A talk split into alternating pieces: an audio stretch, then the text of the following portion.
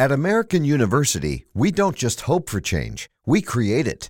We don't just dream of a better world, we make it a reality. With a graduate degree from AU, you'll access expert faculty and connections throughout DC to develop skills and experience to turn your passion into purpose. And that purpose can make all the difference in your career. Discover the difference a degree makes at american.edu/slash grad school. Hello, and welcome to the TIFO Football Podcast. I'm Joe Devine, and today I'm delighted to be joined by an old friend and colleague, Paul Ansorge. Hi, Joe. Hi, Paul. It's very exciting to be here. That's, I'm excited to have you here also. Yeah, we're going to have a very serious grown up serious. football conversation. Absolutely. Yeah. No tomfoolery. no, no. Hey, hey. Sorry. None whatsoever. Uh, Paul is an occasional TIFO scriptwriter and also from the United Rantcast, the also super serious podcast. No. About Ma- yes, very, very serious. Okay. About Manchester United. Yeah. Yeah, talk about that every week. We do. I mean, there are times when we try and have serious conversations about Manchester United, but we have more or less run out of those Yeah. because it's been essentially the same for several years now. Well, let's. That's what we're going to talk about today, anyway. Yeah. Uh, but before we start, I'm, yeah, we normally do an introduction, don't we? We're supported by The Athletic, uh, the best place to read about football online. You can visit theathletic.co.uk forward slash TIFO, get a 30 day free trial, and 50% off an annual subscription. You're a subscriber, aren't you, Paul? I literally did exactly what you've just said. I went to theathletic.com Yeah, yeah, yeah. forward slash TIFO. Yeah, yeah, yeah, yeah, I I'm not. That's, I'm not saying this just for No, no, this. it's I, true. That's a thing I actually did. Mm. And you enjoying yourself? Yeah, I've read upwards of three articles since. That's actually quite good. Yeah. Right. We'll talk about mo- more later.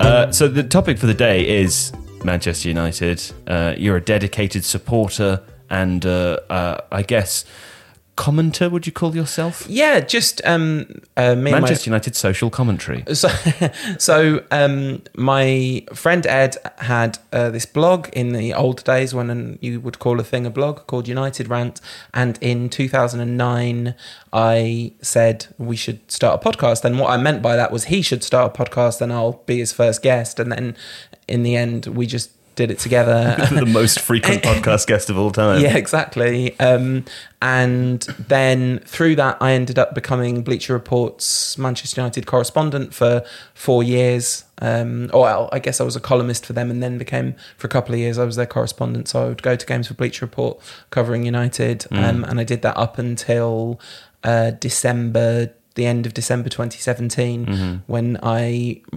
semi-retired from football writing, with the exception of you know writing stuff for Tifo from time to time. Mm-hmm. And the other thing, the other United thing I've done a lot of is appear on the Full Time Devils, the Right. YouTube channel that I'm sure United fans watching this will be familiar with. Yeah, yeah. Uh, I remember when you were the correspondent uh, at Manchester United because you used to text me saying things like, "I've just seen Van Gaal in the press conference.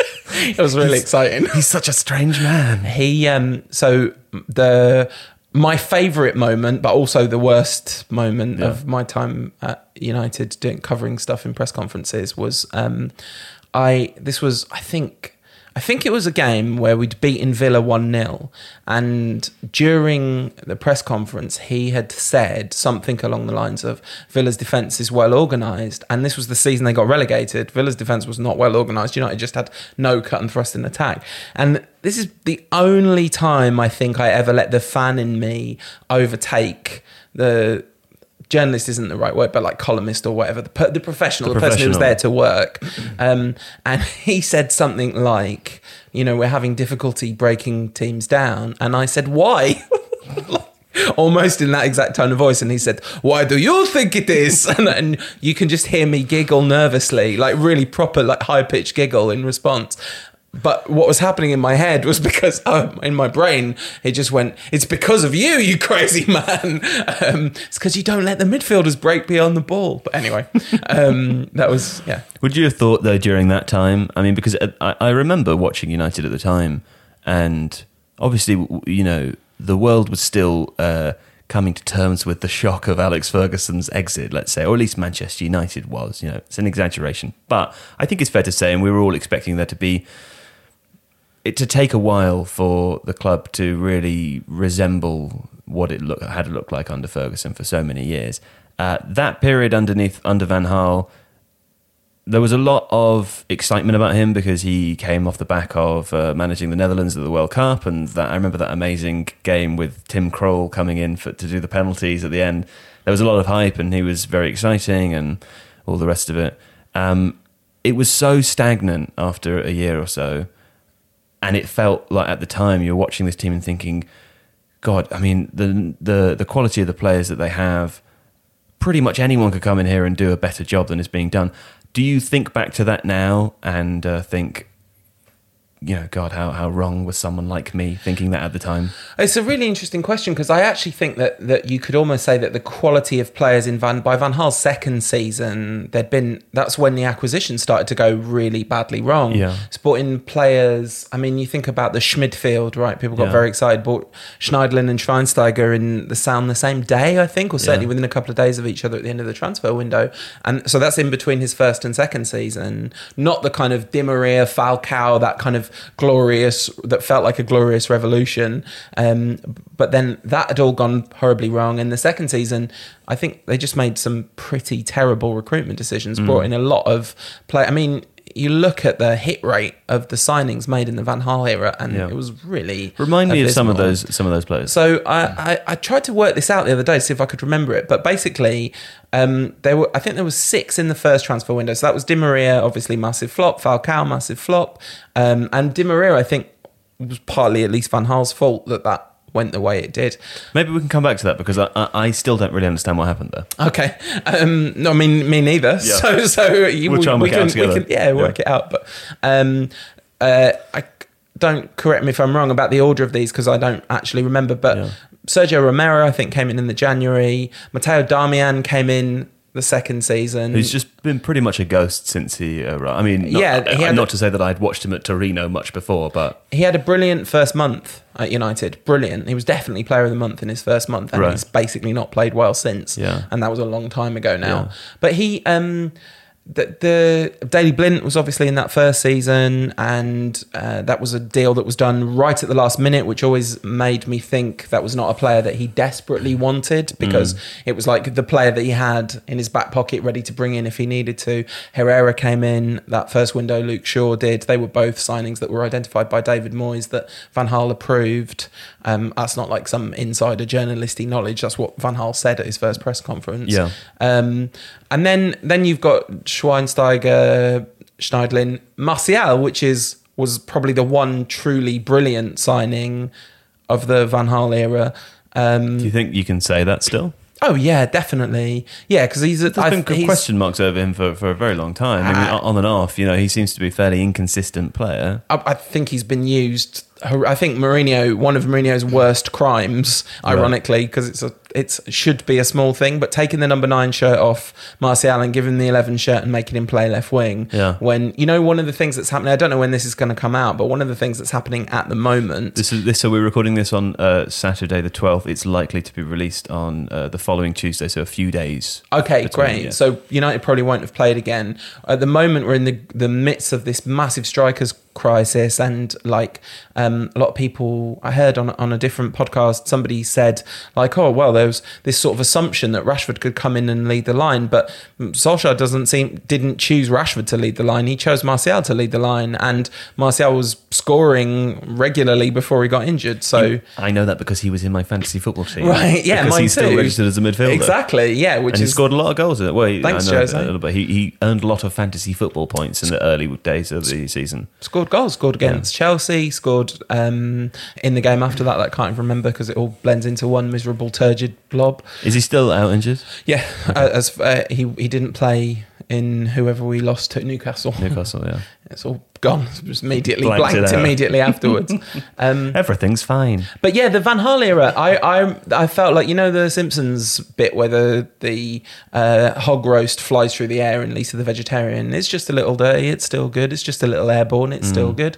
It felt like that in the Van Gaal era because you're kind of constantly waiting for the click, and then at the end of the first season, for a month and a half, it suddenly clicked, and they were magical. They played absolutely brilliant football as well as they'd played for a really long time. Um, that was uh, with Carrick in the pivot and Fellaini ahead of him on the le- on the left and Herrera ahead of him on the right and Mata on the right wing and whoever it was on the left wing. Um, and that that just was all triangles and prettiness and it worked beautifully and we beat Spurs and Liverpool and City in quick succession and Villa in between that.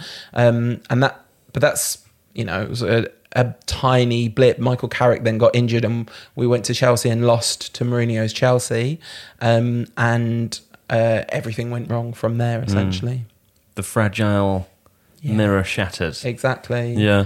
And then you know when so when Van Gaal got sacked in the in the Christmas before he got sacked, you know people keep saying recently this is the worst United have played since Ferguson.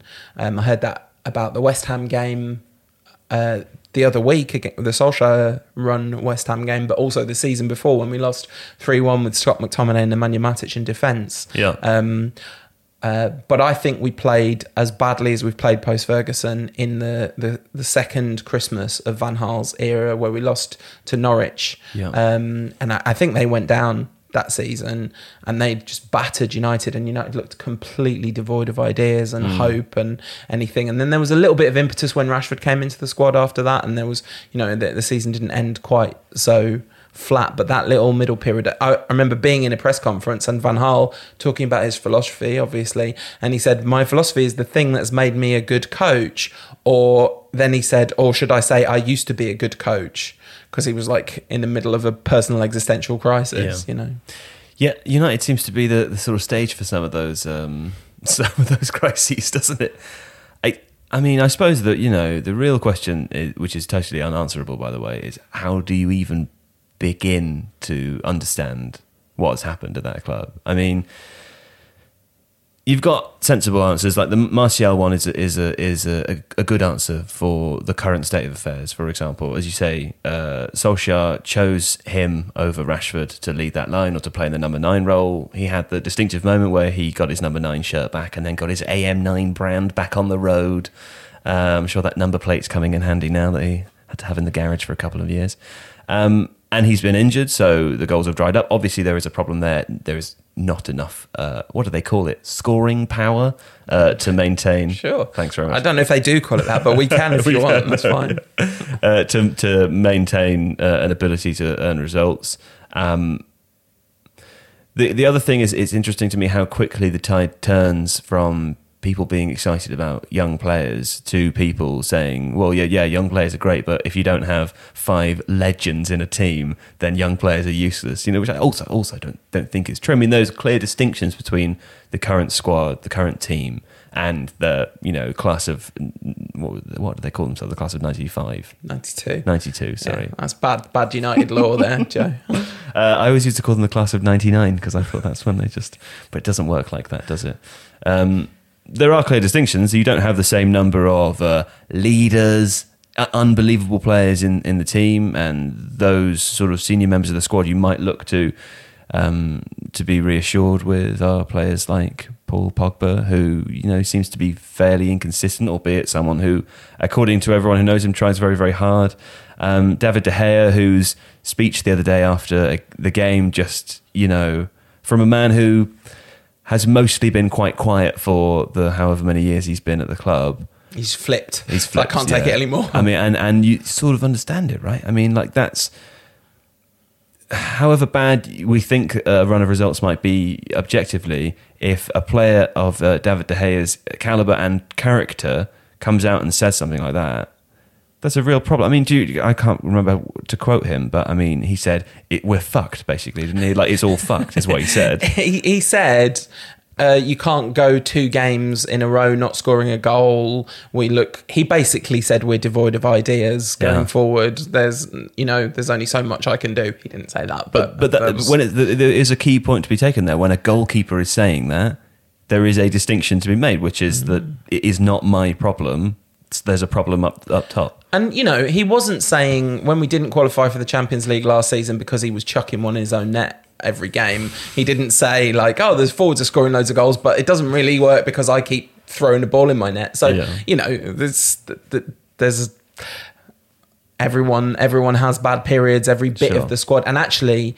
Um, United, I know there's a very divided opinion uh, from the people that watch your fine podcast about the use of advanced data analytics and statistics in football, but um, United's expected goal expected goals against this season is the lowest in the league. Right. They are conceding the fewest chances of any team in the Premier League. The problem is their non-penalty xG is something like 12th or 13th in the league. So they're hardly Right. creating any chances. Is it also worth saying that they've had a, a reasonably easy looking run of fixtures, and because there's only been whatever ten games that. Uh, how, how, how many games? Uh, has it been? yeah, I don't, I don't think if you compare their fixtures to, um, there's, I don't, I wouldn't say, I don't know off the top of my head, but I wouldn't say there's that many teams who you would say, Well, they haven't played. They haven't played Liverpool yet. No. they haven't played City yet. Sure. They played Arsenal uh, earlier on in the season. They played Chelsea at like one the second game where but- Chelsea were completely toothless. But they haven't played Norwich yet, another team who are attacking quite a lot. Let's let's just have that in there. But United's problem,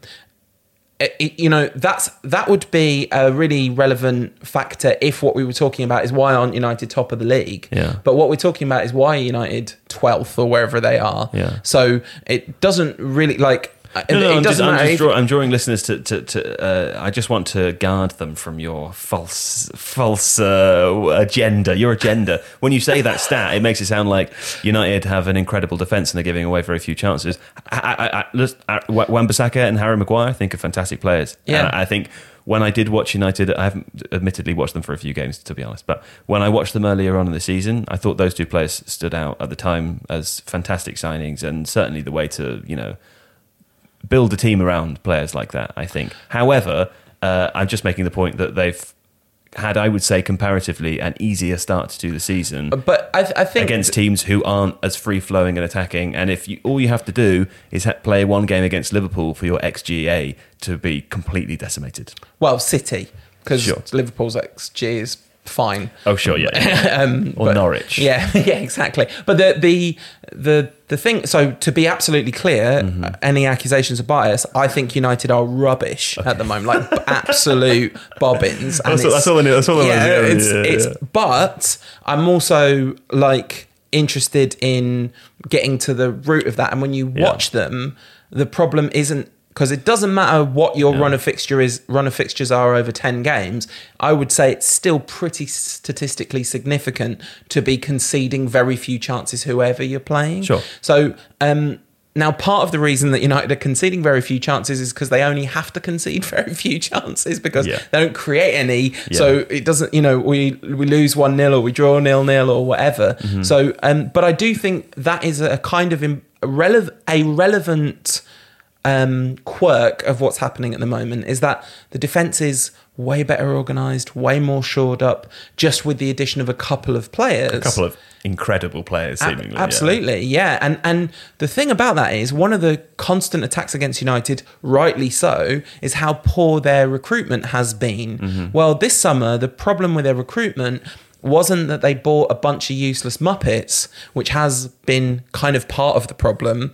Um, it was that they didn't buy enough players. Mm-hmm. Um, which is a big problem because the fact that they didn't buy a midfielder in that transfer window you could look at this and go, well, the only way this is going to go well Mm. is if everything falls absolutely spectacularly beautifully into place. Can, can I counter that though and say, are there any midfielders left that Man United haven't bought yet? Because I mean, Yeah, loads. They've bought And- loads of midfielders, but not right? really. They They've- have. Who've they bought? They've bought Fred, they bought Herrera, they bought Fellaini, they bought Pogba, they bought uh, Schneiderlin, they bought Schweinsteiger, they bought. I mean, the, the list does go on. I know it does. So that's in that's since 2013. Yeah. So that's in uh, an extended period of time, and there are lots of midfielders who've moved.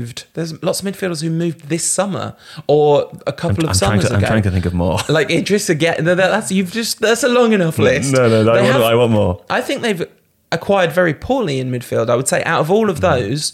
Um, you miss Fellaini. Um, I said Fellaini. Oh, did you? Okay, right. How dare you? Sorry, On my- my podcast. I just wouldn't want us to miss it's such a stellar signing. Well, I, I, I well, I don't want to take us on a tangent, but I think Fellaini is one of the strongest of that group. But do go on. Oh, Joe. When he was used, when he was used in interesting ways, If you that yeah, man changed games. if you if you want a battering ram, then he was for a time. I would say probably the best battering ram in the Fellaini, the League. false ten. That's all I'll say. Yeah. he was a fantastic false ten. Except- if that even means anything. except when he had to pass the ball. Yeah, Like, but true. anyway, um, I would say that Ander Herrera was a good signing, mostly mishandled, um, and uh, Pogba. People have very divided opinions about Pogba. I think Pogba was a no-brainer of a signing, Hmm. and the fact that it's not working out is quite a complicated. Did you mention Nemanja Matic?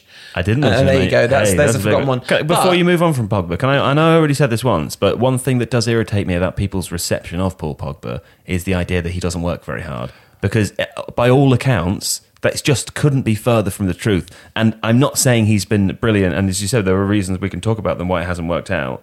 But I feel like I want to defend that player from accusations of laziness because they feel pretty lazy. The accusation. They're remarkably lazy, and I would argue that they're also. Um, Racist. Yeah, there's there's there are old ideas and stereotypes that people don't even know are the reason that they're holding beliefs and opinions and things are getting recycled. But that's- we're talking about unconscious bias. yeah, we've that's- wandered far. That's a that's a.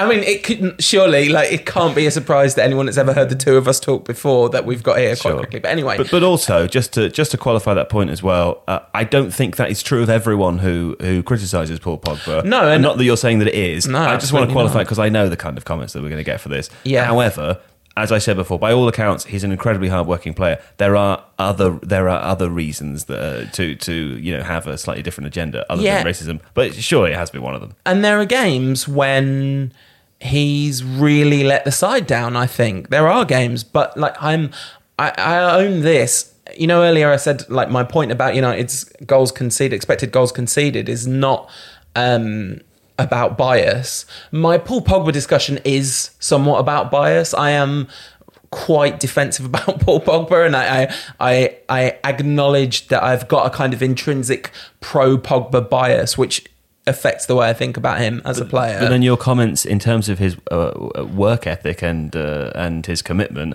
are echoed by uh, every journalist that's ever met him. who- Yeah, All of whom aren't United fans. Exactly. So that that's. But I, I'm talking now about like performance and Oh, okay, okay. the the number of excuses that I'm prepared to make for Pogba, which I actually think I'm mostly right. Line 'em up. Line 'em up and I'll I, knock 'em you down. Know, I, I just think it's very difficult to be a brilliant midfielder in a completely destroyed midfield because that list of midfielders you just read out. I mean, the the idea that because United had bought all of those midfielders in the past, they shouldn't buy another one last summer is like it's like saying, "Well, I've bought loads of wheels for my car, and I've only got one left, but I've bought loads, so I'm just going to keep driving around with one wheel." Um, and it is the sort of stubborn thing I would do, Paul. yeah, and and but there's there's an enormous problem with United's midfield. It's the single biggest problem in the side, which ironically we mentioned before we started recording. We talked briefly about nostalgia. It's actually quite nostalgic for midfield to be United's biggest problem because in the late Fergie periods, everyone was going, "Why aren't you buying any Sure. midfielders?" You haven't replaced Roy Keane. yeah, exactly. We still haven't. This is an advert.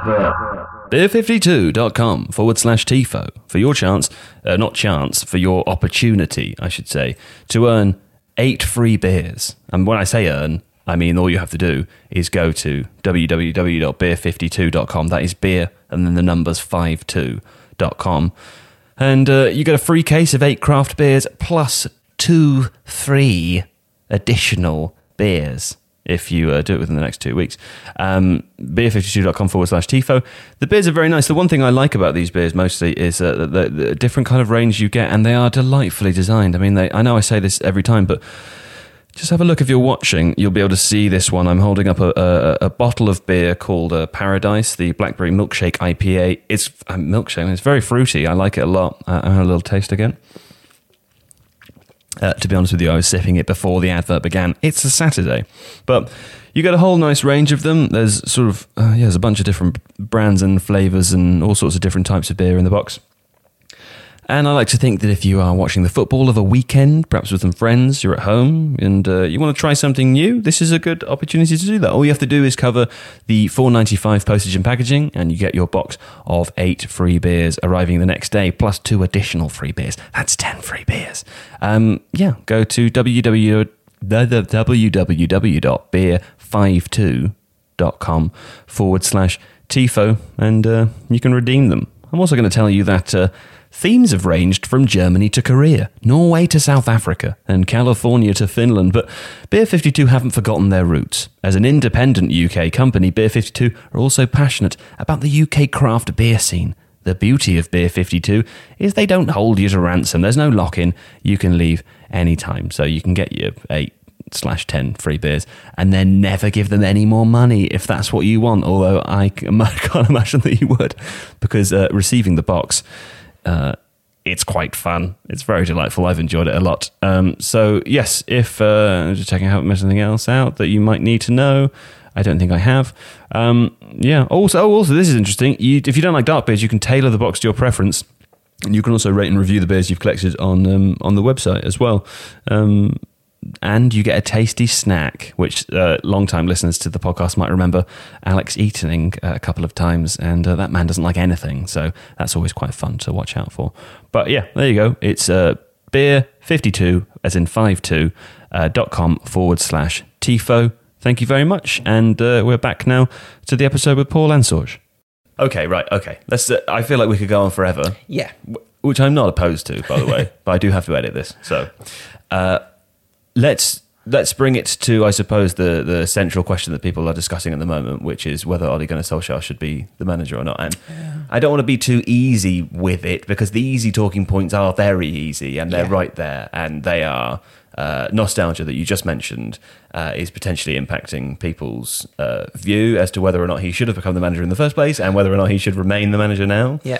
Um, but I suppose there are other reasons as well. One of them being who the hell do you replace him with? Uh, if you're not going to force him to leave, then he hasn't had very long. And as you said, there are reasons to be cheerful as a supporter around the idea of him. They're waning. Ish, they're waning. yeah. Um, but I think you pointed to one of them already. The kind of the lack of activity over the summer, which has made the, that team's job very difficult um, at the moment. So there are a hundred things to talk about there. Let's start with the nostalgia point. Uh, my cynical view, if if you will allow me, is that the board actually made quite a smart decision at a very difficult time, uh, which was to take the nostalgia thing to essentially use it over supporters because they knew that they and you know the the kind of well, I suppose they're not really protests, I suppose, but the, the kind of anti-Glazer, anti-Woodward sentiment mellowed in the middle period there and has kind of uh, you know been forced back up again over over recent, particularly recent months, right?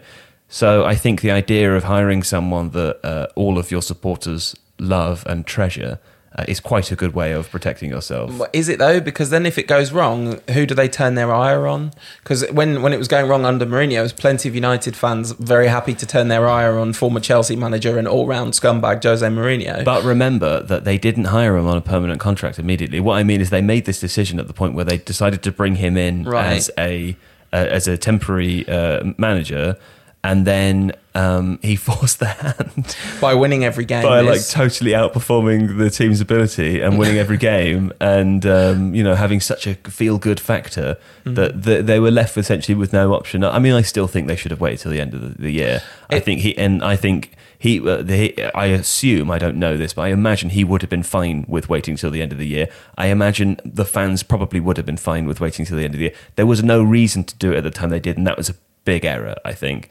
But yeah, they can't. You know, I, I think it, that was the idea that Solskjaer would come in and that the team would seemingly transform itself into what it became for the for the third quarter of last season before it all fell apart again was not unfathomable, but pretty unlikely, uh, like given how destitute things were at the very end of Jose Mourinho's reign. Yeah, imagine you're a Man United podcaster who spent nine months going, I know that there are structural problems in the club and la la la la la, but Jose Mourinho is by far the biggest problem. And then they sack him, and then Solskjaer comes in and we win every game. It was very convenient um, for those of us who essentially held that position. Yeah. You're right, there's two different decisions. The um, That first one, I remember the day that that was breaking, that Solskjaer might get the job. It sounded like the kind of this is so crazy it might just work option in a cop movie. You know, it was like, oh, well, if we jump out of the window and do three backflips and then land on the floor below and then come up through the ceiling to get them, it might just work. You know, there was there was that vibe to it because it felt like such a wild card move, and you see, um, harnessing nostalgia is not in and of itself a negative because one thing that was very evidently lost from the culture of the club was the culture of the club. But it feels a bit like uh, doing it in a faux way, or it's, it's almost like uh, playing very emotional music in a film because the film hasn't been made well enough to make you feel emotional, so they add a good song over it. but it's but it's different because it's it's a I'm talking about it's a, a its capacity to get results. So if your aim as a filmmaker is to make your audience cry, adding emotional film uh, emotional music to the film isn't going to enhance it as a work of art, but it's going to make it more likely that your audience cry. Uh, If you positively enhance, um, if you positively uh, use nostalgia, not as an empty gesture, but as um, what's the word? Institutional knowledge, kind of those uh, people with genuine lineage and links to the club to start to rebuild the feeling in the ground, the feeling among the squad, to give this sense of you know unitedness about United. I mean Manchester Unitedness about Manchester United. Um, that isn't nothing. That isn't just the empty, cynical gesture. That's also the real thing that really happened. Now, the problem would appear to be there isn't anything beyond that. So I was extremely enthusiastic for Solskjaer to get the job. Pretty much two weeks in, I was like, yep, great, give him the job because I remember during the Moyes era watching the kind of football that Molde were playing, the way Solskjaer talked about the team, the kind of gravitas that he carried with him. This was before he got the Cardiff job. And I, I remember thinking, he's definitely got some little intangible something. Now, what's abundantly clear is either that's diminished over time or it wasn't anything that deep at the time. You know, the whole thing about Solskjaer being a player who would watch games from the bench and really intently pay attention to them. And that's why he scored so many goals off the bench, was because he would identify specific weaknesses and vulnerabilities. That's quite a good thing to have in a, in a future manager. But what's actually happened is United have played really well about three times under Solskjaer. For a lot of that winning run, they weren't playing very well. Um, and then since that winning run, they've almost never played really well. That 4 0 against Chelsea, I was there at that game. United did not play that well. Chelsea could easily have been 2 0 up at half time. Chelsea could have won 4 0.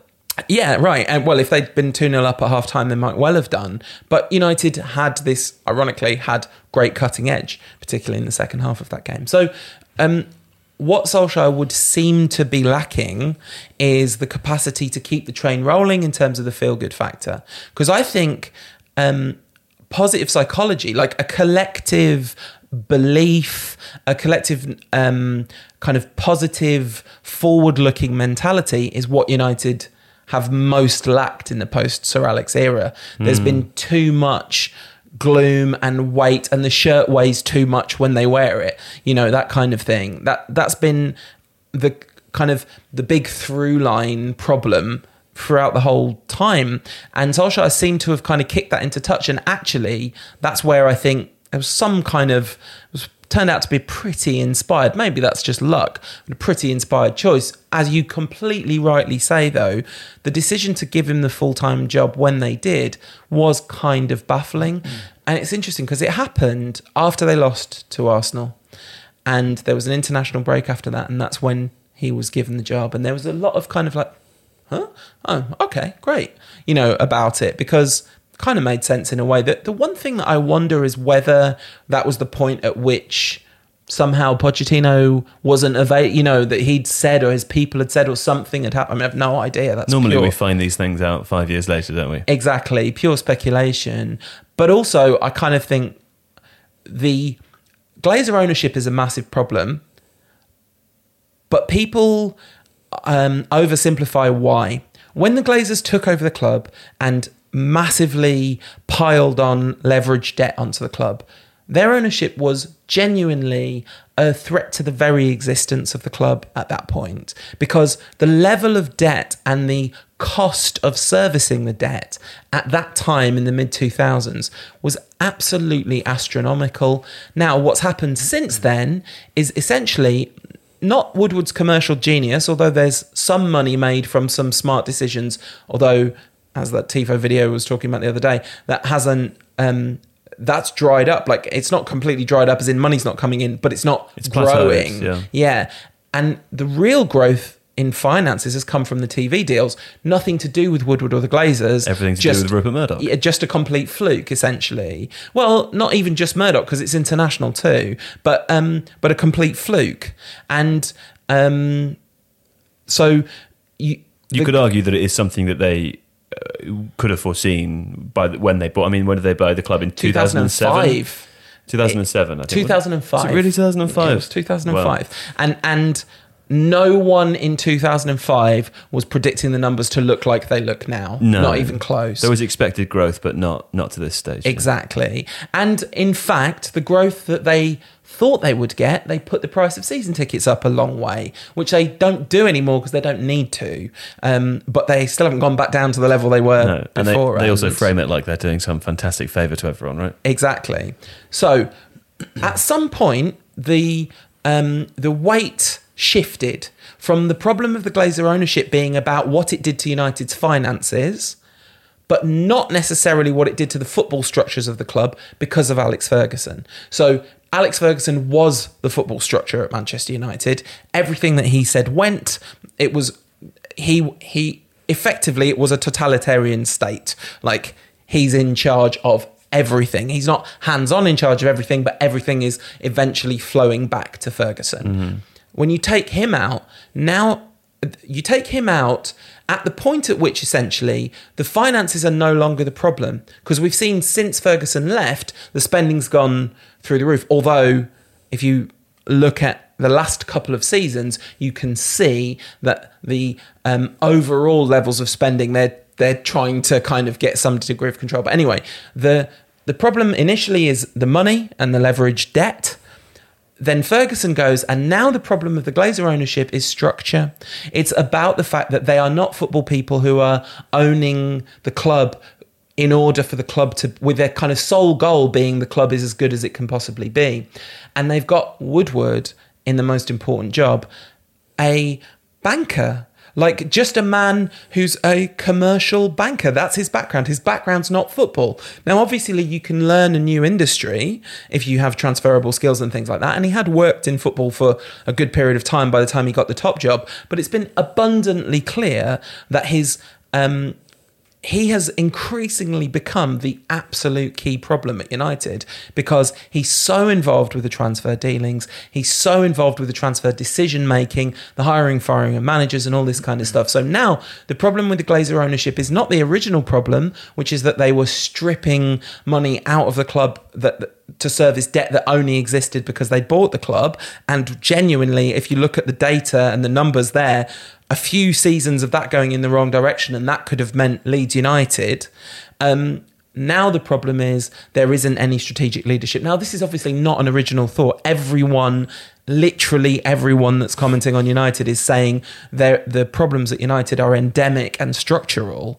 Um, and when Mourinho was the manager, I was very happy to say Um, all that's true, all that's a given, but the manager's job is to do the best they possibly can under these circumstances. I haven't said that as much when one of my favourite players in history is running the club because I like him, but it's also true. It's also becoming increasingly the knock against Solskjaer that he's doing the least he could be doing. Can I also say, with uh, picking up on the Mourinho example there, that I remember distinctly a time, and I don't know when it was, but there was a time where it became apparent through uh, a few stories in the media that Mourinho couldn't have something that he wanted. I think it was a tra- it might have been out the Alderweireld transfer or something like something along those lines. Um, and it became apparent that he wasn't in charge in the way that most fans would expect him to be, probably just as a legacy of how Sir Alex Ferguson ran the club. I remember thinking at that moment, like that that's a that's a fairly this is a fairly important moment in, in, in the recent history or the modern history of Manchester United that even Jose Mourinho, who for all his faults is a you know a huge global football manager, is not allowed to make uh, is not allowed to get everything that he wants or the way that he thinks that this should be done isn't necessarily the way that it's being done. Um, I'm also going to pause here and say that we are supported by the Athletic. The reason I'm doing that at this point is because there was a fascinating article all about Ed Woodward, which was released uh, yesterday or a couple of days ago. Uh, I'm just trying to find it now. It is saved in my saved stories. Saved stories. It's called "This Is Ed Woodward," and uh, you, might, you might be able to see might be able to see That- it there. that is Ed Woodward. That's Ed Woodward right there. There he is. Um, it's really interesting, and it was written by Laurie White, uh, Whitwell and uh, Adam Crafton, who was on the podcast a few a few weeks ago. Um, it talks all about uh, Ed Woodward's history, and uh, I mean, it tells you literally who he is. It's very interesting. We, I think we've got a couple of videos on the channel about him too. Um, the thing I always like to remember with those stories is that he he was the man who um, it's always written up as pulled off, which I find very strange. But pulled off the leverage buyout for the Glazers when they took over United. Uh, that choice of language always strikes me as very uh, positive, you know, or Well- like it's like it's something that's like okay, he did something amazing. But this is the thing. But it's also you say pulled off a heist. Like that's that's Mm-hmm. Yeah. not that's not a positive, Or- is or it? a- You know, and and he he did. Yeah. because. It's an incredibly complex deal that leverage buyout, and he's the one that pulled it together Mm-hmm. Sure. and has earned himself incredible loyalty from the Glazer family because Mm-hmm. and four million pounds a year. but he's made them the amount of money that he's made them personally because the thing about United is they're a terrible investment opportunity because their growth potential isn't there to invest and then you make a ton of money down the line but they're an amazing salary generator if you Yeah. just want to make like 50 million quid a year for your family Well, yeah, I mean, this is the thing, right? They what what, what are the um, the dividends paid out of twenty million pounds a year at the moment? I think to the Glazers, uh, which or might be more than that.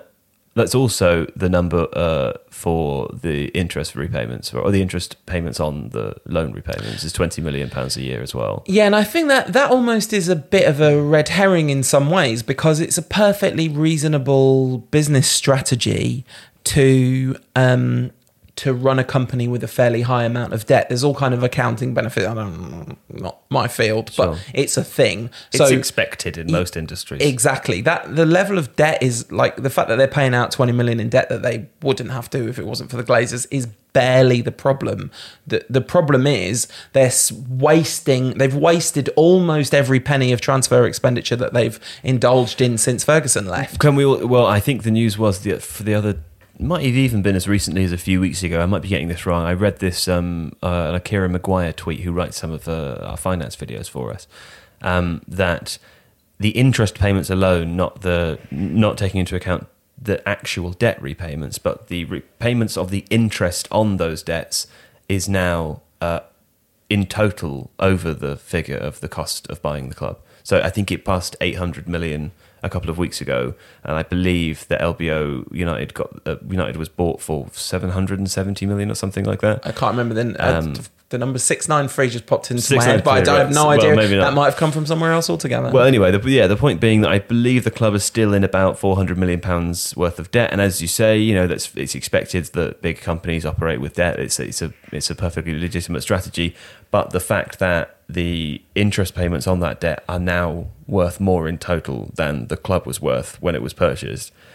That's you know, I hate to be the person who says well, that's 800 million pounds that could have been spent on the squad, but that's reasonable. I mean, as you say, obviously the commercialization is pointed to as a revolutionary.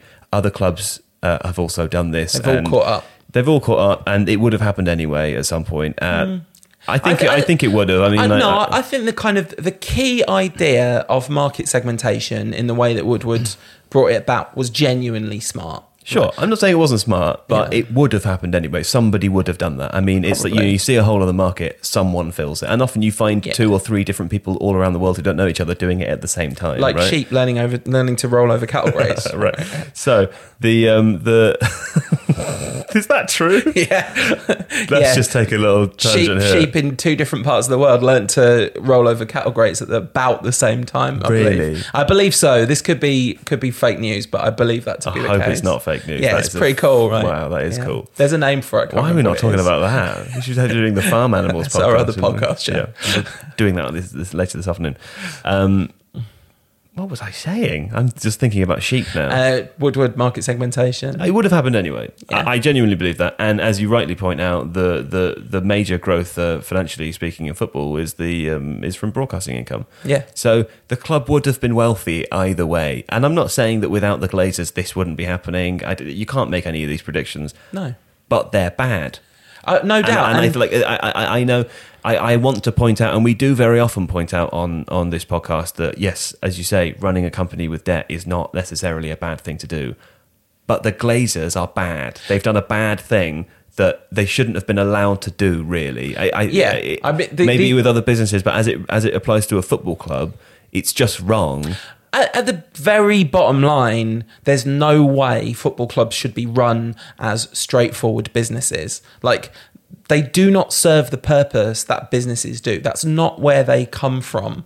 Businesses are about generating income and profits and all of those kinds of things. And you could even make an argument, although I personally wouldn't choose to do so, for some benign version of capitalism. And that's not a bad thing in, in, in and of itself. But football clubs that's not what football clubs are about. Football clubs all emerged out of social clubs and uh, working people banding together to create entertainments and enjoyments and pastimes for the people of that community. That's what football clubs are meant to be for. You know, Newton Heath Railway Workers Club is what is now Manchester United PLC registered in the Cayman Islands, and that's an absolute tragedy.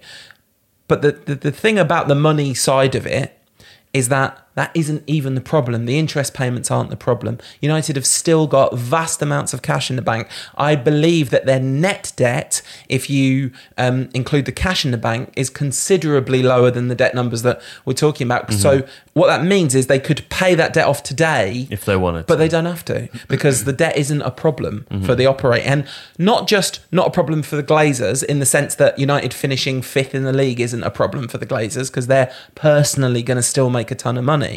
Um, it's not a problem for the club in terms of its potential to be the actual football powerhouse that it absolutely should be from a structural from you know its position in world football. United should be bayern munich barcelona real madrid. There's, that's the level that united should be on without any shadow of a doubt. And the reason they're not is because of the 2005 leverage buyout. Like that that's why the post ferguson collapse wa- has been spectacularly mismanaged. But now the problem isn't that Alex Ferguson retired six years ago.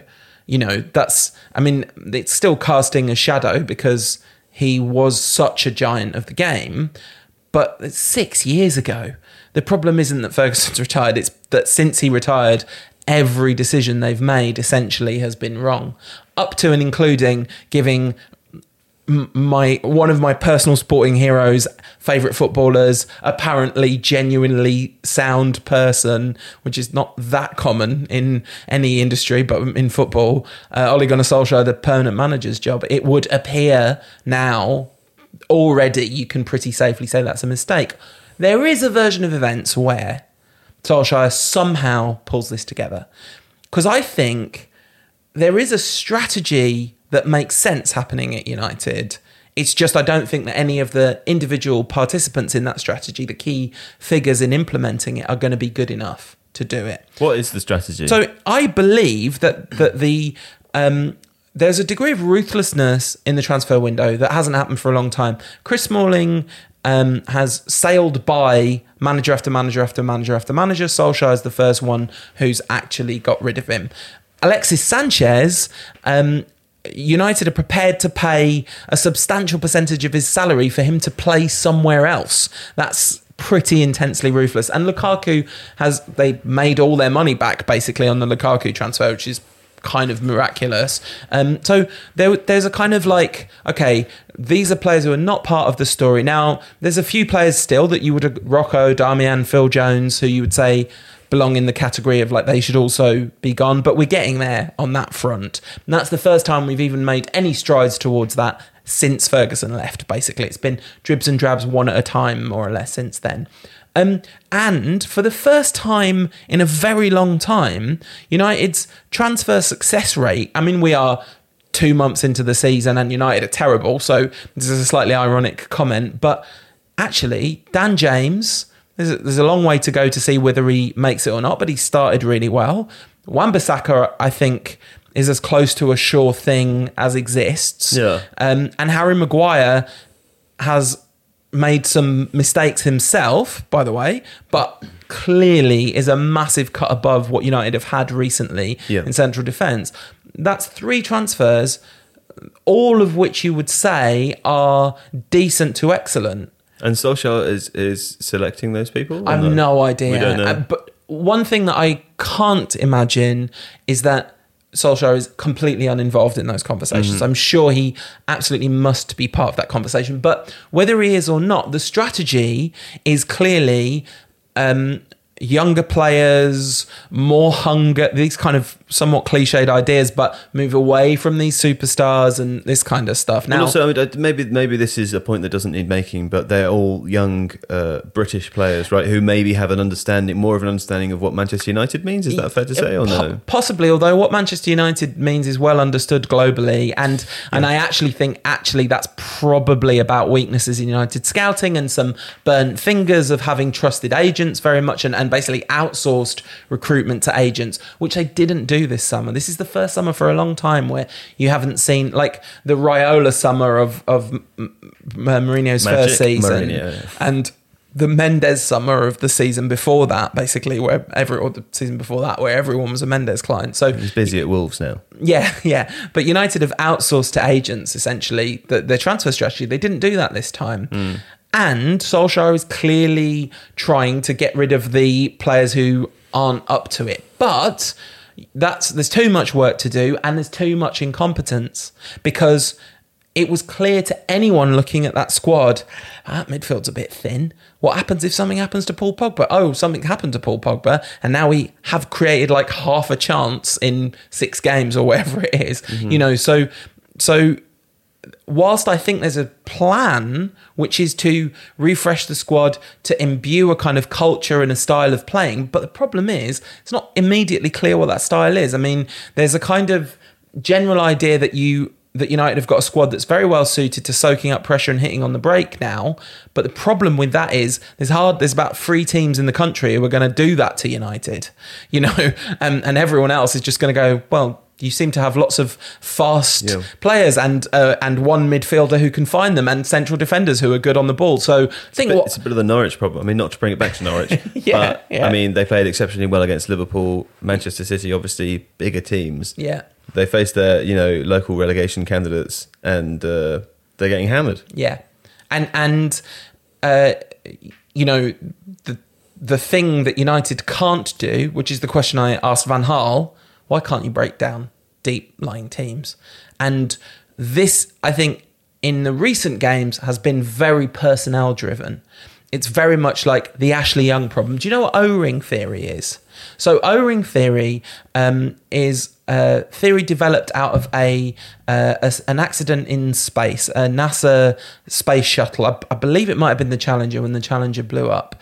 Um, all the work was done to find out what had gone wrong, and it turned out that the thing that had failed was a rubber sealant, an O-ring that had um, not been tested in sufficiently extreme conditions, and that tiny thing undid the whole adventure. So essentially, the O-ring theory is the theory that any organism or collective is only as good as the weakest of its parts, and football there is a solid argument to say that football is very much an O-ring game.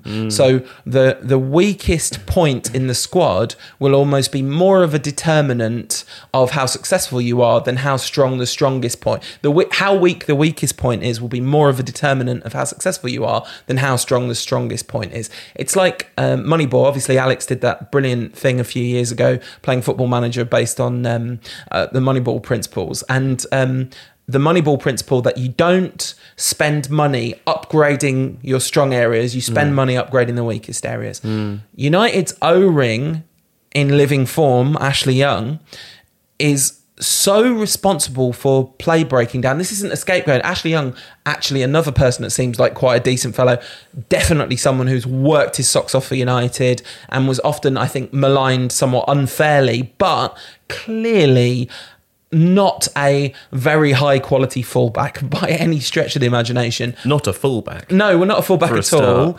But but his ironically the big problem with his fullback play is his attacking distribution. The ball you'll get you know uh, when you get that feeling in a football match where something's about to happen and like the ball's now in space with the player on the right flank. And then you look and it's Antonio Valencia or Ashley Young, and you're like, oh, well, okay, well, not much is going to happen here. Um, and there's a lot of times when play breaks down in the box or play breaks down, or they try something intricate and it doesn't work because there aren't enough well executed patterns of play. When did United last score the Man City double tap FIFA cross goal? You know, break in behind the lines, cut it back to the six yard box, and someone's there to score because you've pulled the players out of position with very careful planning and you know coordinated movement and all these things. United just don't do that. So there's there are structural problems, but also I do think that United's biggest personnel problems are the kind of the fact that there are too many players still in the team who even when things are going quite well some individual error will occur and there'll be a breakdown in everything o-ring theory So what do you do then? I mean, let me. Let's going to fire some questions at you. okay I, I, I, I- just before No, before on. that, my answer to the question, "What do you do?" is I don't know. I really wanted Solskjaer to get the job permanently Yeah. because I love him and I thought it might work. Sure. So clearly, I don't know. Okay, but now, Yeah. with some fresh hindsight, a little bit of retrospect, Sure. I believe they call it. Um, do you keep Solskjaer at this point in time? Now, like Mm-hmm. today, do we like sack him during this international break and try and Yep. reset? Yeah, I keep him definitely. What that. if? Uh, okay, question number two. What if Pochettino leaves Spurs in this international break, which he might do? then you like give Perez a quick ring and say, "When are you planning to fire Zidane?" Just might see if you've got time or not. If, if you haven't got time, then maybe you need to execute. But does Pochettino? I think it's almost more likely that Pochettino would come to United on a high from Spurs. But does Pochettino really having with things starting to burn out and catch fire and he's like that you know that dog in the meme that's like this is all fine when everything's on fire does he want to leave Spurs with everything having collapsed without having won anything and try and rescue this steaming mess that's United Maybe because I think if you asked Pochettino why it didn't work at Spurs in the most recent season, Mm-hmm. his reason would be different to the one that Daniel Levy and the players would give you. You know, so I think if he felt that he had the financial support and less restriction available, then perhaps that would be. uh, why would you come to Man United if you want financial support and less restriction available because they have significantly more money and they don't have the same kind of limiting wage caps that um, that Tottenham have. but they don't spend it. They they spent 75 million net this summer. Mm-hmm. That's nothing for a club of United's standing and and alleged ambition in the current climate. 75 million. You look at the squad that at the end of last season and go, yeah, that only needs, you know, three 25 million players, or, you know, whatever it is. I mean, they obviously they spent more than that, but they returned a load of that money from Lukaku's transfer. Did you hear? is Was his name Paul Merson? Is it? Yeah. Paul Merson. Did you hear? I think uh, if it's not Paul Merson, I'm sorry. It's one of those men. You know the ones that sit on the thing in the on the Like, telly. like us, but older and on telly. Yes, those ones. Yeah, and far less informed. Uh, no, that's just a little joke. So I'm sorry, d- I Paul disagree. Mercer. I, I did- you know, but Paul Mercer said that he thinks uh, Manchester United need to spend 700 million pounds to uh, get anywhere near winning the league. he, he says stuff. That's my third question. Is that right? Um, Don't answer it. Question number four. I, I'm not sure it's definitively wrong. I mean, maybe it's not 700 million, but United were 40 to 1 to win the league at the beginning of this season. Yeah. 40 to 1. Manchester Dec- United. decent odds, you say, wouldn't you? Like, I mean, the re- completely reasonable odds because bookmakers are, are not in the business of offering excessive odds. The distance between United and City and Liverpool is gargantuan at the moment. It's certainly not sack Mourinho, um, sack Solskjaer, bring in Pochettino. That's clearly not. Okay, but like let's just okay, let's let's just go with the hypothetical that that, that Solskjaer stays. Okay. and he's given time to try and solve it. Yeah. and he's given a January and maybe up to next. I mean, the th- he's not going to get to next summer if things don't improve, but No. he, he might get to January. You say. I, I, who, Who- knows? who I mean, they. This they is a hypothetical. They've rarely sacked managers that quickly. I mean, they did. They, sacked, they waited till David Moyes hadn't qualified for the Champions League. Van Sure. Gaal got all the way to the end of that. You know, walking up the steps at Wembley to collect the FA Cup final before he got sacked. Mourinho, Mourinho, they acted a lot quicker than I thought they would. Mm. You know, Well, it was pretty toxic, seemingly. I mean, it, it, it was, and, and really, you know, you, you briefly touched upon Woodward making decisions over Mourinho's head about transfers. I think at that point they should just have sacked Mourinho because you can't do both of those things. And as much as I actually don't entirely disagree with some of the assessments that Woodward came to, you can't back Woodward over Mourinho. Multiple time Champions League winner, multiple time league winner, one of the best managers ever. I mean, however toxic it had got, and however toxic it always gets for him, clearly not someone who someone a commercial banker with a history in leverage buyouts should be making the football decisions over the top of him. So anyway, that's- Okay, so uh, who's a Deadwood? Who's got to go? I mean, you said Ashley Young already. Um, yeah, and that's like uh, you know when Alan Sugar in that in The Apprentice, he sometimes says, "With regret, you're fired." Um, it's like Mm-hmm. I'm with sorry, with with regret, Ashley Young Sure. is, is Deadwood now and has to go. Okay. Um, but that's not like a hater hater thing, as as has happened to Ashley Young a lot. I'm going to make Uh, you do that thing. We don't. The thing is, we don't really do this on the Tifo podcast that much. But with Man United, it's so fascinating because you feel you feel like they still have the pull to be able to attract most players to the club. Not all players, but Yeah. most players. And so the idea of playing some sort of fantasy game with uh, who you would bring in to replace some of these players. I mean, like how many people do you need? Well, I, I think that let's say that um, you don't need any more defenders because between the ones you've already got and the ones coming up, like Tuanzebe and um, Brandon Williams at left back, Ethan Laird, who's a bit further down the pecking order, but you know, you've probably, let's say you don't need any defenders. You need minimum one, probably two, and then if Pogba goes next season, like five central midfielders. I'm exaggerating, but Sure. you need you, you ne- Matic has got to go. Mm-hmm. McTominay is exceeding everyone's expectations, but you know, like God bless him, he's. It, we don't know yet where that's going. It could go in a very positive Darren Fletcher like growth on growth on growth direction, and Mm-hmm. and he's certainly way ahead of where I thought he would be by this point. So you know maybe there's a future there, but you need two more if Pogba stays, because Fred's got to go. Obviously, and so Fred and Matic have both got to go. So now you've literally just got McTominay and Pogba. Mata. Uh, Matt has got to go. Matt has got to go. yeah, he's yeah, yeah. he's Nemanja Mata, um, not Nemanja Mata, Juan Mata. Now there's a like with regret in capital letters, like with with deepest apologies from the bottom of my heart. Sorry, Juan, I Sorry love for, you. Sorry for wasting your time. yeah, exactly. Would you like to go on a tour of art galleries with me? Yeah. But I'm just going to have to break it to you gently that you can't play at Man United anymore. Yeah. Um, but like, listen, you can do amazing stuff with the rest of your life. Common goal, brilliant. Anyway, um, so Juan Mata, with deepest, deepest regret, has to go. Um, I don't, can't think off the top of my head. Probably forgotten some. Marcos Rojo, Phil Jones. Yeah. Um, they've they've got to go. Um, You so probably do need some more defenders then. Uh, yeah, let's. Well, not necessarily because there's a couple kicking about, a couple of the kids. You hope for the best. What I mean is that's not like definitive. Like you definitely need them, but you definitely need a midfielder, and you need someone who can play on the right wing, because um, I mean the the Andreas Pereira, Jesse Lingard. Juan Mata You- thing. You, yeah. need a number 10 even. Because maybe if you had a midfield, another midfielder, you could play, you wouldn't have to play Pogba as an eight. You could play Pogba further forward, which could definitely work. Um, but and, but you still need you still need someone to play right wing because Jesse Lingard is in either in spectacularly terrible form for a really long period of time or isn't at the level, mm, both of which are very pop- possible. And the longer form is bad, the more you start to think, oh no, it's just you were in an incredible purple patch for a bit of time.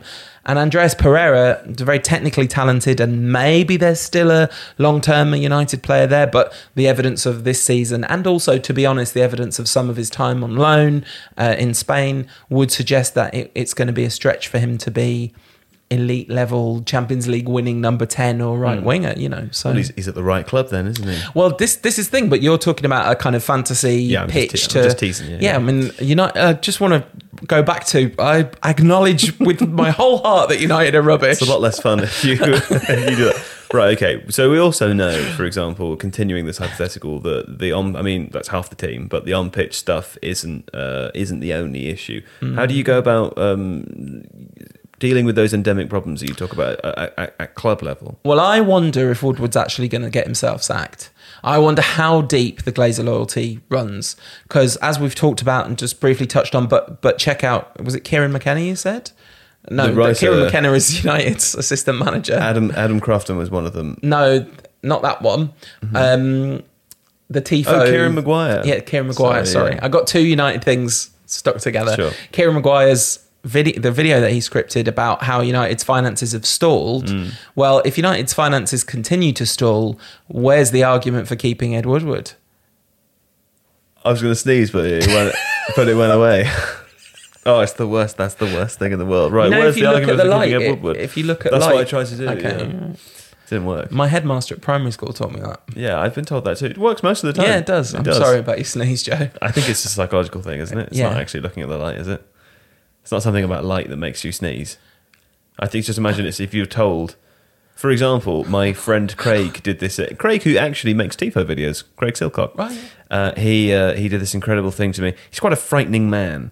Uh, he's uh, he's sort of 41 years old. He's bald. He's got a big beard, and he wears a big jacket. And you know, he's he's a frightening guy. Yeah. Um, and he's creepy. And he's I love you, Craig. But he uh, I had really bad hiccups at the pub one night, and uh, he said, "I'm gonna I'm, I'm just I'm gonna try something. Okay, just wait. Don't." Don't move. Okay. Don't- And he did this. He did this thing. He really, really put me at, like at ill ease. Yeah, yeah, yeah. And then he sort of crept around behind me, Yeah. threatening me the whole time with uh, non-verbal threats. You know, Uh-huh. as if he was going to hit me in the head or something. And um, then he just came back round and I'd stopped hiccuping. Yeah, yeah, yeah. and it Because really, it really worked. body had tensed and, you know, Yeah. Hiccuping's a muscle going crazy, right? Right. We should.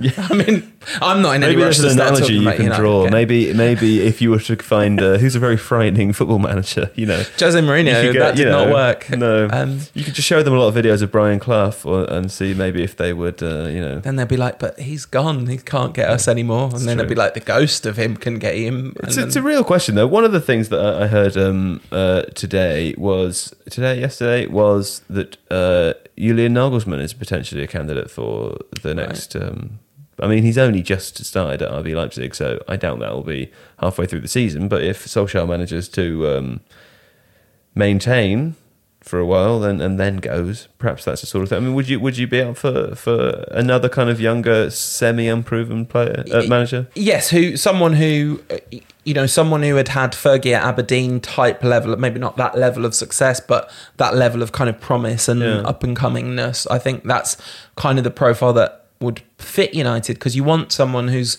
got the kind of energy for the project as a whole. Yeah. Um, Pochettino, if he's in like fully firing, would be kind of perfect on that on that basis, but.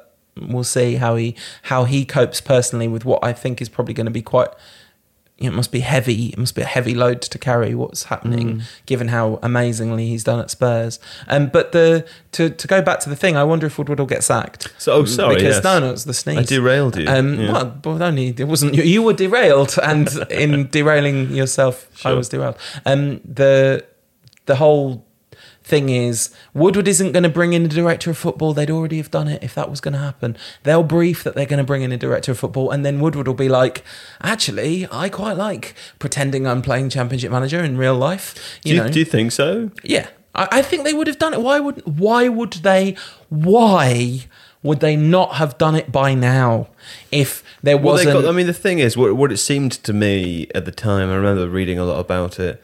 Uh, the names of people that they were speaking to were most. I mean, there was the guy from Norwich, but then No, they were but- mostly ex-players. But if right? you if you go through the list, every reputable you Google Manchester United and the name of every reputable director of football Mm. pretty much in the world, you'll find an article somewhere linking the two. Sure. Because it's not they weren't just linked with you know Van der Sar and Rio Ferdinand. I mean, Van der Sar is obviously doing a great job as a Yeah. football administrator, so that's a slightly different candidate. But it wasn't just ex United players, although obviously No, exactly. Yeah. During the Solskjaer nostalgia boom of the late 2018, no, early 2019, there was a lot of that going on. Yeah. But but United, there's been talk of director of football easily into Moyes and Van Gaal times.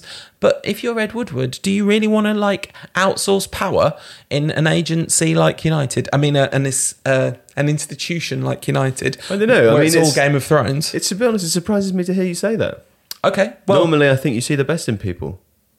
Uh, I I think I can, but I don't. I don't know. There's no. There's no best to be well, seen. no, because in- it seems sounds to me like an assumption based on uh, his character that he wouldn't want to do that. You're just saying that six- anyone in that six years of situation. he's been. He's been. He's been CEO of Man United for six years. Yeah, but how long have the conversations about being football, having employing a footballing director been been been really serious? Right at the beginning, right at the beginning, because because Really? because of course you've got to do replace Alex Ferguson with something. You can't just replace Alex Ferguson with David Moyes Yeah. and hope everything works out, which is what they actually did. because David Gill left at the same time. Yeah, absolutely. But but even even if David Gill had stayed, David Gill is has good contacts and good at deal making, and that's that's gone, and that has had a big knock on effect. And United have paid probably more than they needed to for players, and uh, and under collected on money that they've sold. You know when they've sold. So that bit is about the kind of technique of buying players, not the identification of players and and the idea that Ed Woodward should have any power over that. Woodward is it's Turkey's voting for Christmas as director of football at United. And you say there's serious conversations. There's never been serious conversations. There's only been briefings after transfer windows have gone wrong. You look at the timeline, it's like the the Woodward briefing timeline. Um, at the end of the summer transfer window, we'll be doing more business in January. Maybe this January we'll do more business, or maybe come December time we'll start to get the little. Well, of course, the January transfer window is very difficult to make major moves in, which we've had more or less every January. Um, this is that's the way this club does business. I love it. You're a skeptic. I love it. But but this is this is the the idea that like you can only either see the best in people in a sort of doe-eyed optimist way or like be a arch dyed in the wall cynic that there is a substantial middle ground where really all of us don't should know what you're talking about. I think we should move on. I refuse to have you come on here and uh, try and paint things in with colour. How dare you? No, it's interesting. No, I mean, as I said, I was curious to know what what, what your uh, reasoning for thinking that is because I had not considered that before. it's six years of evidence I thought it was just like incompetence. What that they no, haven't got a director of football in it's not that hard to get a, to go oh here would you like a ton of money to come and play at man united Yeah. Why? Why wouldn't? Does, why? What? What obstacle is there? There's no obstacle to appointing a director of football, except oh, what if we get the wrong one? Well, you've appointed Moyes, Van Gaal, Mourinho, Solskjaer. You know, you know. Sorry, sorry, Ollie. um, but you know, that's the the kind of the gist of it. Yeah. And they've made lots of terrible recruitment decisions. Look at the recruitment of players. Oh, we've got to be really careful to get the right director of football because otherwise we might buy a load of terrible players that don't suit the needs of the club. Oh. Yeah, it's interesting. It's interesting when you put it that way. I had never considered that they uh, that Woodward would not want that. I would have thought, you know, make his job easier. But I think the bit of his job he likes, this is just a guess. Uh, it's Do you think he likes? Because I mean, he, he he's in the media a lot, right? And and Daniel Levy is another example of someone who appears because of various you know characteristics, mostly positive when it comes to Daniel Levy. Um, and I'm trying to think of other example. I was listening to, a podcast about UK politics this morning about Dominic Cummings in a similar similar sort of role uh, of of a of a prime minister's aide who historically or traditionally or even in modern times in most countries isn't a visible character when it comes to the public is someone behind the scenes who is the, whose job it is to advise the prime minister, who is the visible role. Whereas in the current, God, I'm talking about politics a lot now. In the cur- is, is, there is an I was analogy thinking here. about Alastair Campbell sitting in this chair. it was the last time there was a prime minister's aide who was very public. Yes, ex- exactly, exactly, right. Uh, in a slightly different, in a slightly different way. Uh, Dominic Cummings, uh, who, who's currently occupying that role, or one of them, uh, appears to kind of uh, enjoy it, or, flaw, or or at least maybe maybe enjoy it is the wrong way of saying it, but, it, but there appears to be a reason for it, i.e., it gives people. I mean, the, the thinking on the. I'm trying to remember which podcast this was. I think it was a Financial Times. If you're interested, you can go and listen to it there. But essentially, what they were saying was that it gave uh, the current Tory leadership the opportunity to speak to two different groups of people, essentially through two different leaders, whilst one of them isn't really a real leader. And to the other people, he can say, oh, doing anything, I'm just appearing in the press by accident, but I'm here on purpose. Ed Woodward, similarly, is in the news a lot and doesn't see, I mean, maybe this is unfair, but doesn't seem to take many of the precautions that might uh, preclude some of those articles from being released, seems to and again, maybe enjoying is the wrong word. Maybe there is an agenda for it being there, and perhaps that's that he takes all the heat and that the Glazers don't take any of it. I mean, is that does that not earn you loyalty? You mentioned before the idea that how much does he have left in the bank with them, but if most of the ire is directed at him and the Glazers, who rarely, you know, rarely appear in, to be honest, in the news as it beyond the term Glazers, which essentially means nothing now because how many supporters actually know their first names or who's even left alive and who's not? Maybe that maybe that's what buys him the loyalty. Yeah, maybe. If I had to guess, it's that he loves it. That that would be my guess about Yeah. Woodward. That's that is pure speculation. The director of football thing, not so much. That I think is evidence based to at least some extent. This is just a, a read on someone's personality from a distance, and I've never met him. Uh, I nearly accidentally bumped into him once on the way back from the loo to the press box at Everton, where you bump into the fancy people. But that's the extent of my personal interactions with Ed Woodward. Um, but I do know people who have spoken with Ed Woodward, and um, my read on him from a distance would be that he very much enjoys being the uh, CEO of Manchester United and the public face of all of that, and it's a lot more fun than being a commercial banker. And the kind of I think he quite likes all the. I think he likes the power. I think it's a seductive role. I think there's not that many people that wouldn't get a bit kind of pulled in by the glamour of it all. Um, and I think that's probably got a pretty short shelf life. I think that shelf life must be running out. Is there anything that we've missed? I mean, this episode is called "What's Going On at Manchester United." Uh, is there anything you can think that I haven't asked you or that we haven't talked about that is important to cover? Who Just, fans I- might be interested in hearing? Uh, I don't know. I, w- I would say that this is maybe a little bit doe-eyed optimist because it's not like United were great when their team was at full strength this season. But I do think, well, first of all, I think there are some big questions to be asked about why there are so many muscle injuries and why Rashford is playing injured, like played injured all the way through the back half of last season and has clearly not been, um, you know, he, he pulled up uh, with a hamstringy type vibe in in one game and then started the next game because of the general injury crisis. He's clearly someone who will give blood for the shirt, as it were. Although people have turned on him, which is very sad. Um, I'm not saying he's performing at the level he should, but he's played injured for huge swathes of this. Anyway, um, the uh, I do think the current injury crisis or injury picture is playing a bit more into results than people are kind of giving credit. There is this sort of complete gloom and like, oh my God, United are totally ruined. And I think United are mostly ruined, but I think there is, I think. Uh, you take Pogba and Martial out of a team and then go, this team are neither creating nor finishing chances.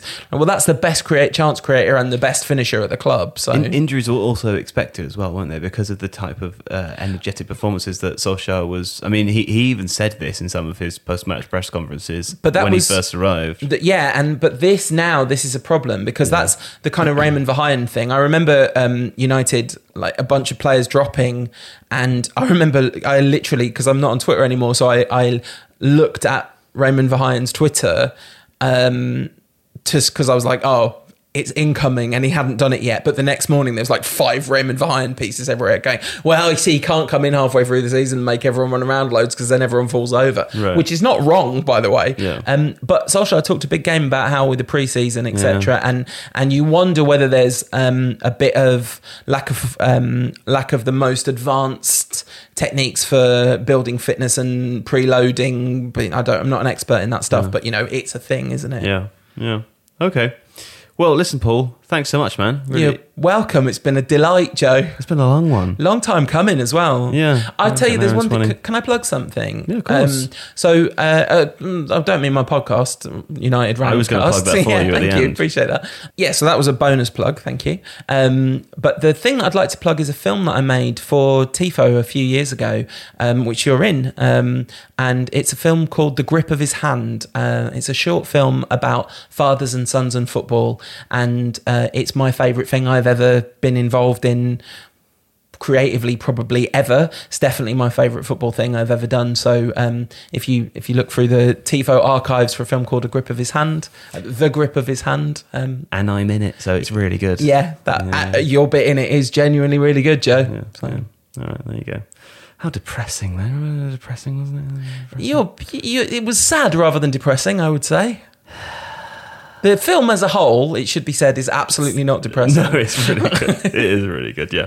Right. Okay. Uh, do I need to do anything? Say anything? No. That's it. United Rantcast. You listen. Thanks so much, Paul. you're welcome uh, Tif- tifo's really good i really like your podcast really like seb really like alex really like you Thanks, man. Yeah. You're welcome. Oh, I for once I know what's coming out next week because I've already recorded it, and it is uh, Nikos Overheul from StatsBomb. Very interesting, real interesting stuff. That's a good trailer. Uh, see you then.